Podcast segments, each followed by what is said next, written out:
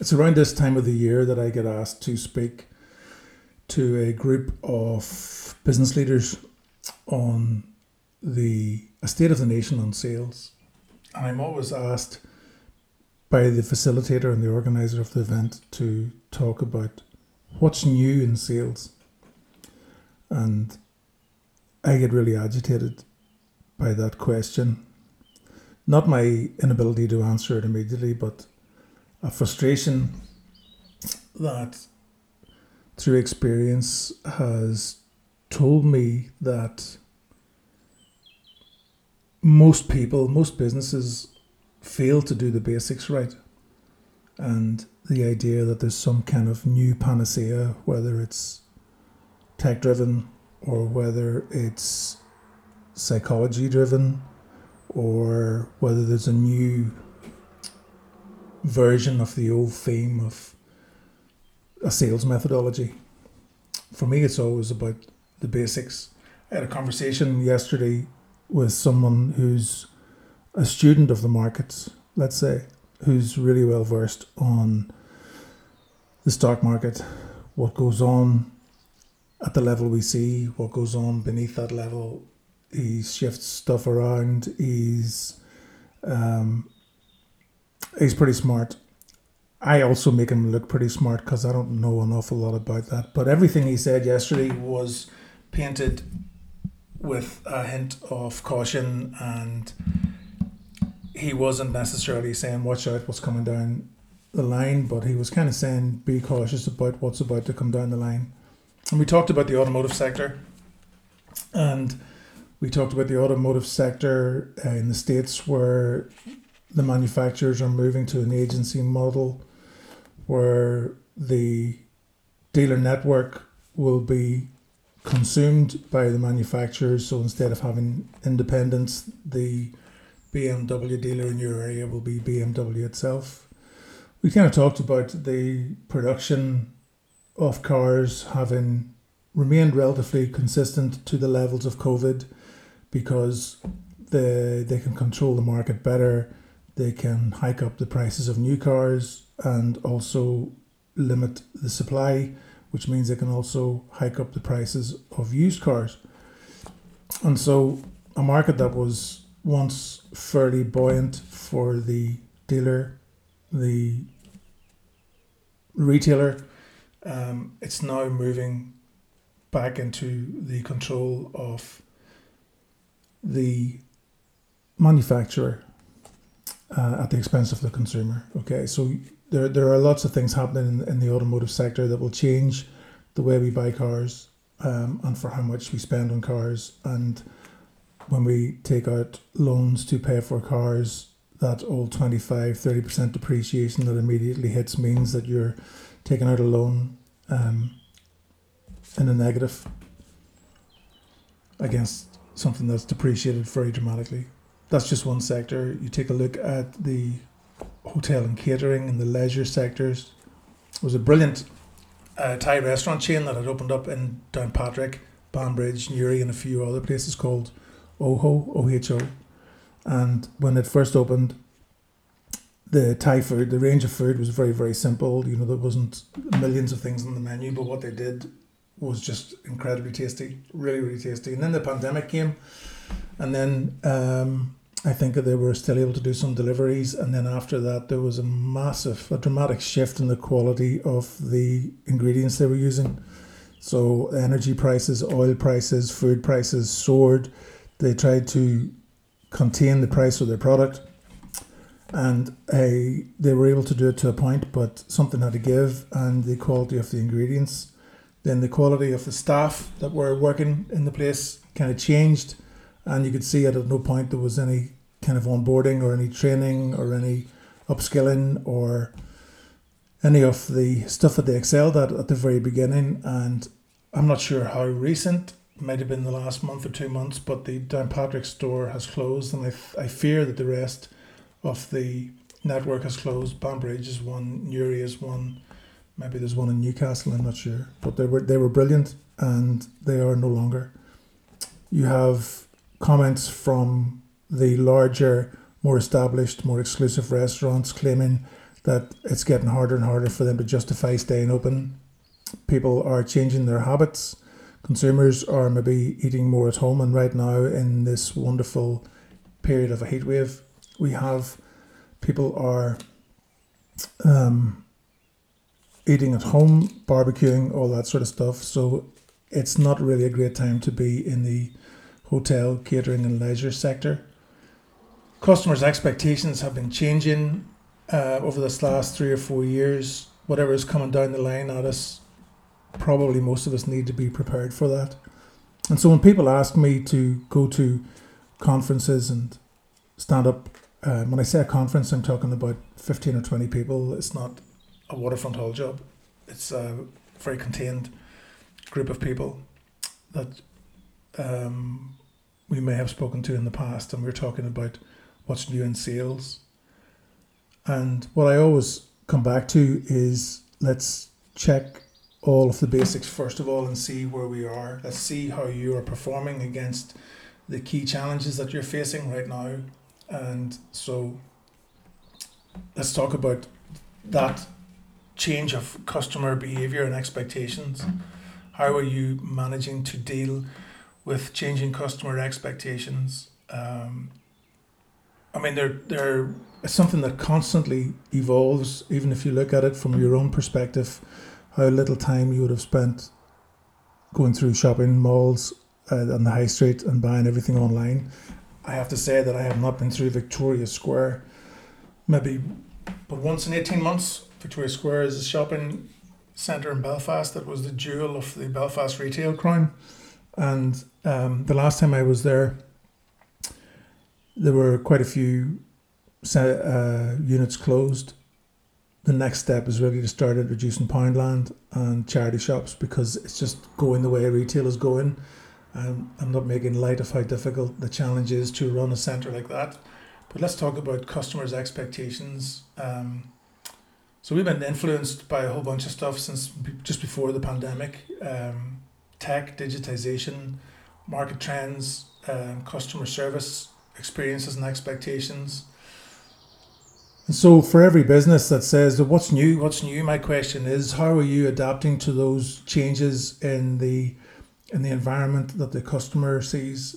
You know, um, is your customer service, whether it's business to consumer or business to business, is your customer service as good as it could be? Um, are you trying to uh, change the way you deal with your customers, or because in my eyes, most of the customer service relationships are typically dictated by the customer, uh, with the idea that as long as you handle it quickly, politely, effectively, and to their satisfaction, customers will be okay. But for every new business development activity that you undertake, every mail shot, every email, every sponsorship, everything that you do to target new business, there is a competitor trying to target your existing customers. And so, how are you? How are you doing that? How are you equipping your sales teams? And your uh, have you, have you differentiated in your sales teams and your account management teams? What are your techniques that are using to your touch points? How frequent are your touch points? What insights are you bringing to them? Um, what research are you undertaking on their behalf to come back and further validate the work that you do? Um, are you trying to build stronger relationships? Um, how well are you communicating with them? One of the things that I've noticed um, after the sale is that less time is spent underlining the value, or let's talk about the customer value proposition. And what happens is that the salespeople continue to deliver the same stuff, um, ringing in occasionally saying, How are things going? Anything else for us? What else do you want to do? Which is a really absolutely no value whatsoever. And as you move further away from the initial sale, I think probably the customer value proposition gets diluted. So, how are you addressing that? How are you trying to build stronger relationships through better communication and delivering better customer service? And what does better customer service look like? How are you improving? Are you keeping on top of um, your service levels? Are you training to a high standard? Are you uh, surveying your customers? Are you confident that you can go out to the market and ask those customers that walked away why they walked away? And are you prepared to take what they've said on board so that you can change the way you're doing things? Everything goes through the customer. It's my belief that everything goes through the customer. Um, through your brand and through the customer. So it's really important to know what they're thinking all the time. Okay, it's really really important. But once sales are good, um, the eye goes off that kind of detail. It goes on to more growth and hit bigger targets and let's get more salespeople out. So it's important before you try and look for anything new in the arena of sales is that you're completely killing it with your existing customers and that you're creating very special relationships that competitors will find very difficult to break.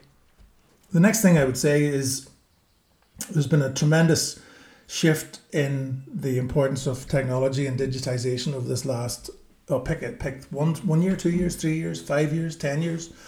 The ability to work from home during the pandemic, the ability to transact online to make things easier and more simple for customers, um, was was apparent because it was it was based on need. You had to do it, or you kind of you didn't survive. Um, digital is changing the sales landscape for sure. Um, uh, there's se- several sectors that I work in where technologies are still being embraced at a very early stage, and there are other sectors that are almost fully digitally compliant and they're doing everything they possibly can to to shift customer relationships and sales through uh, a more digitized pipeline and relationship uh, management process really, really difficult to say anything else other than if you don't embrace these changes, you're definitely going to risk falling behind. But it also is important to note that you have to have some kind of balance between the technology and the digital side of the business and the human person to person side of the business. Um, not every salesperson is a marketeer. Not every salesperson knows how to uh, socially sell. Um, but you've got all of these platforms there that are being underutilized. Um, for prospecting as well as for brand positioning, etc., etc. So are they've been trained to embrace these technologies and to use this technology in a different way to your competitors. Training is definitely something that will help uncover that particular issue when you look at digital tools, CRM systems, social selling stra- strategies, online lead generation tactics, and so on and so forth. Um, you're going to find yourself in a sticky position if you don't embrace these technologies, but you need to be trying to bolt it into uh, the human touch and make sure that people still play a very active role in sales delivery and also in account management. Um, for me, it's always a very, very question of really, really quickly moving your prospect from an online position to an offline and person to person, whether that's on Zoom, Teams, WebEx, or whatever, or to face to face meetings, and ideally face to face, dependent on geography and other restrictions that you might face. The other thing that um, I think people need to consider is how they manage the sales their sales cycles. Uh, many business to business sales are very, very lengthy and complex in terms of the sales cycle. Um, if you're selling a high ticket item and it needs uh, it's a fairly considered decision that needs to be made by a board, you're looking at multiple stakeholders, you're looking at quite an intricate decision making process, and you're going to be under a serious competition. So, how are you addressing that? How are you approaching it? Um, is it simply a numbers game? Um, again, many of the businesses that I'm working with have really, really good sales pipelines in place and are managing to move stuff through the pipeline very effectively. But it's a real challenge to try and reduce the time in a sales cycle. There's a lot of luck involved in sales in terms of the timing. Are you catching somebody at the beginning of a cycle, um, not just the financial year, but the lifespan of their existing supplier? And so, how do you how do you fix that? Um, how do you move very quickly through that? How confidently can you get your salespeople to um, make themselves more relevant and more of a priority in terms of the, the buyer's life. And that's a skill. Um, there's nothing new about it. There's no technology is really going to help you in that. And I think sales training and coaching can help your salespeople navigate these complex sales cycles. Um, it's not all about methodologies. The one thing I will say is that uh, in the, the book, The Challenger Sale, it talks about the um, challenger salesperson being the one that is more resilient and robust in a time of recession because they're more valued, because they don't acquiesce, they don't just head nod, they don't just come along and agree with the seller. They they create what would be considered as perhaps very very awkward moments in the sales process, um, tension. They create um, almost an anxious situation where you're putting the buyer on the back foot by asking really really relevant but challenging questions, and that's all about trust you're not really going to create any kind of tension unless you have got a really, really strong relationship that's built on trust. And yeah, that takes time.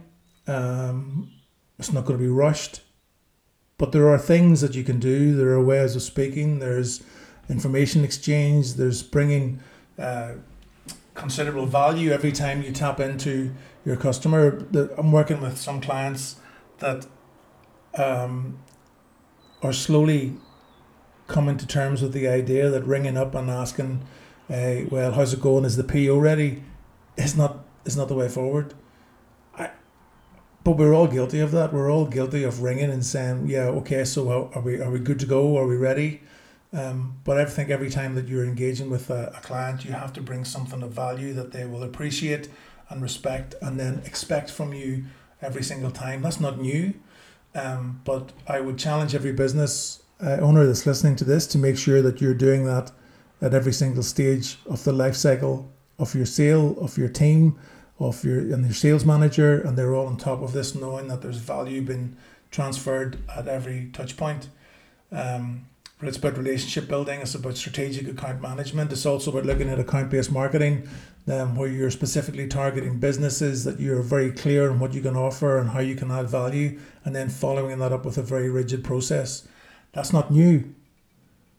And if you reflect on the way your business is delivering in that, you can see that there will be definitely some gaps. Even the best sales teams, the most efficient and effective sales teams, will have gaps that push the sales cycle further and that can be fixed by sales training and by by coaching.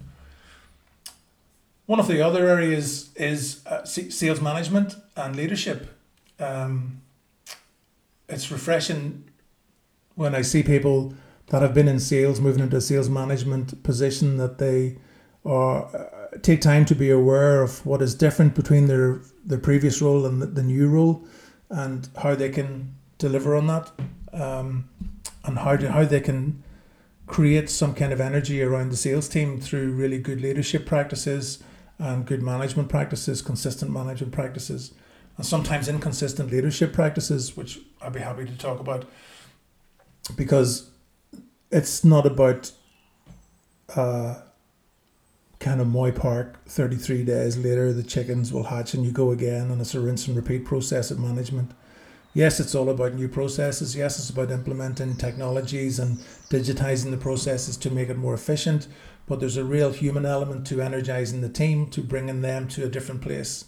Um, it's amazing how businesses, those businesses that are really, really good at what they do, are constantly able to evolve their salespeople and lead them through different challenges because pretty much whether it's the next year or the next two years or the next five years, there will be another challenge ahead. And even if it wasn't to be talking so negatively about the, the looming uh, possibility of a recession, economic situations by nature will change almost daily or weekly. It's when the impact hits you that you need to be ready. So something could happen in in the global economy today and will be impacted in about six months or a year's time. And it's how are you ready for that? How is your leadership and management team ready for that? So that's not new. That's not looking at something that's going to be able to be bolted on like a panacea for all of your problems for future sales. It's about how you can address that. And predictably, you'll expect me to say that, but I think sales coaching and mentoring and training can help your management team look at different aspects of the, the, the way they approach their team management and how they can be more effective. Another thing that adds on to that would be um, the development of sales strategies. You can bring in all the analytics you want. You can do all the market research. You can survey all of your customers, and you can and do all the research and bring in all the economic data that's at your disposal. But creating sales strategy requires a whole lot more human to human engagement. You're looking at fully understanding customers' needs, understanding buying cycles, understanding uh, the use of insights and methodologies. Um, it's it's about fully understanding people, and I'm not sure there's really that much technology in the marketplace at the minute that can help you create better strategies. But you need to have a process. Um, we use a number of different processes that work well for our, our customers. So, to try and make you more effective in 2024 and 2025, sitting down and bringing in some outside help to help develop sales strategy would be no bad thing.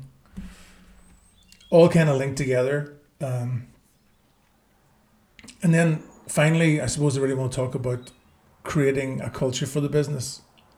So there are those organizations that will say they've been looking at culture for, for decades now, and they've always had a clear idea of the type of person that they wanted to recruit. They would have had the right kind of people in place with the right kind of mentality.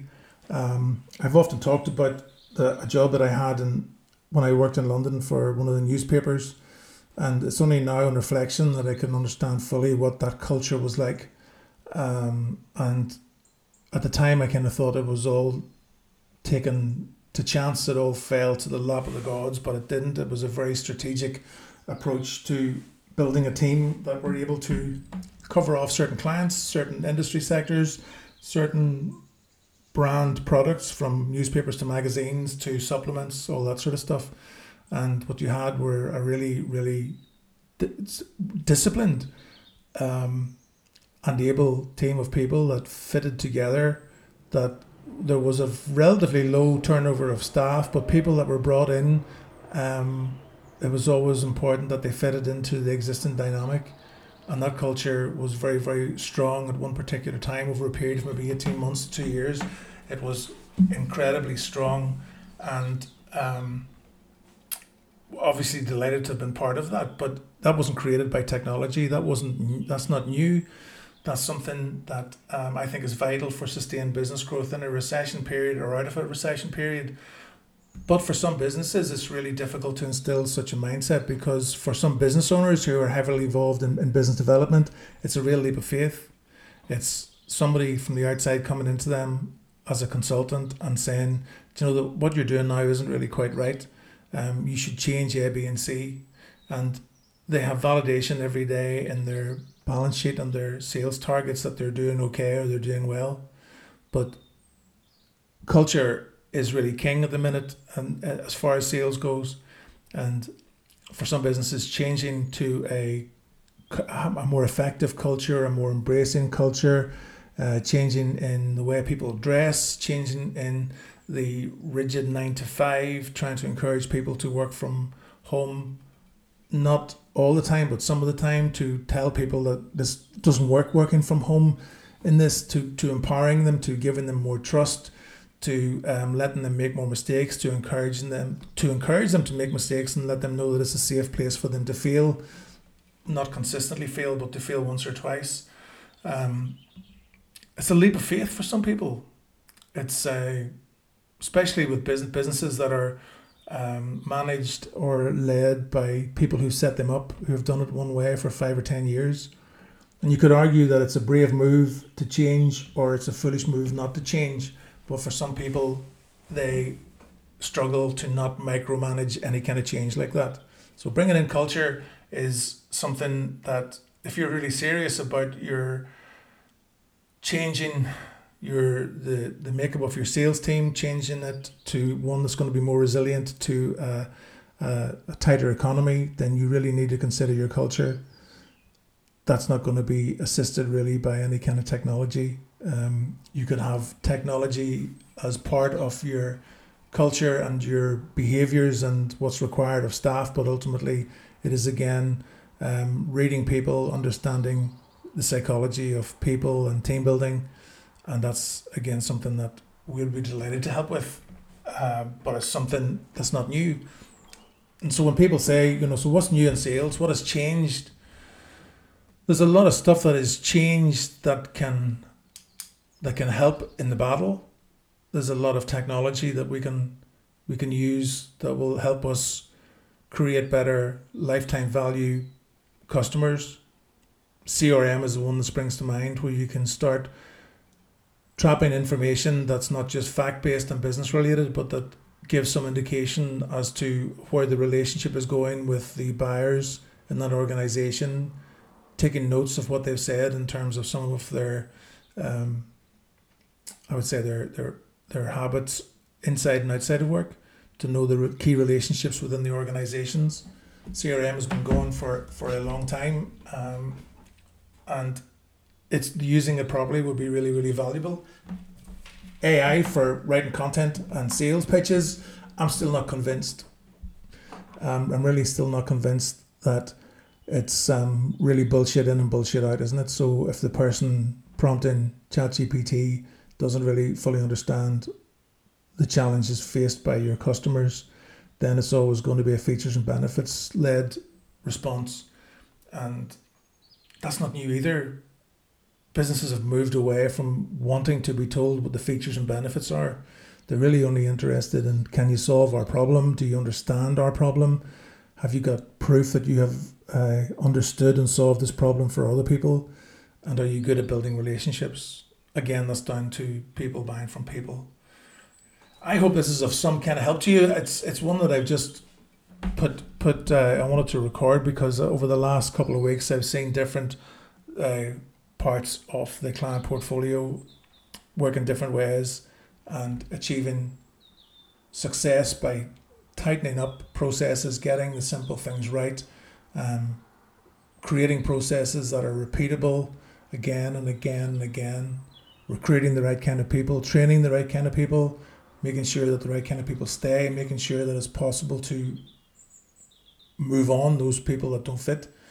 Um, that's what's new in sales. Same as it ever was, I guess. Thanks for tuning in, and um, I will talk to you soon.